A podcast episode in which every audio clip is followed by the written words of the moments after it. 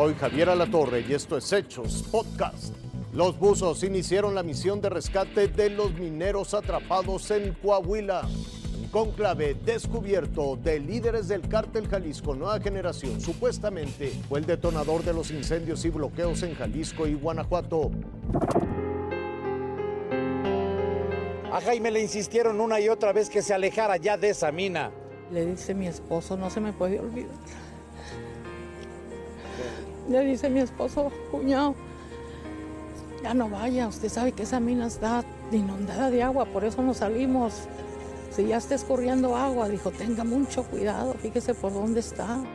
Apenas tenía tres meses que se acababa de jubilar y Jaime no escuchó a la familia porque se sentía vivo, fuerte, un padre responsable. Bien unidos todos siempre.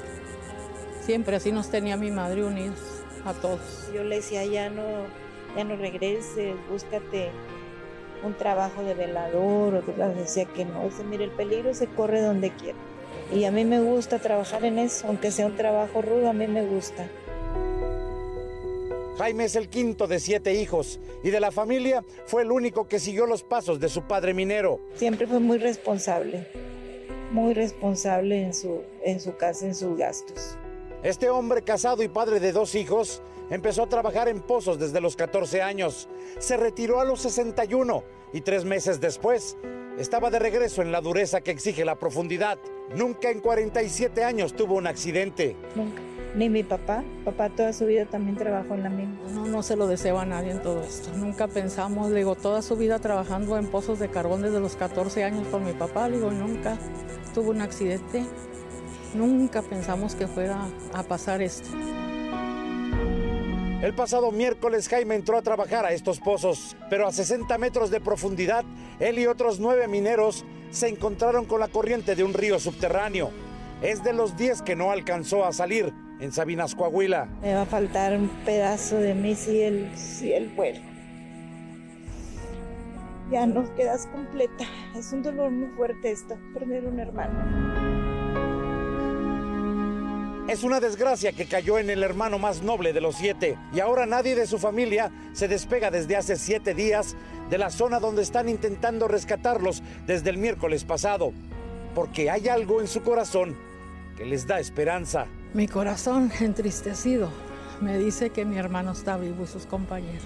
Mi corazón lo tengo muy oprimido.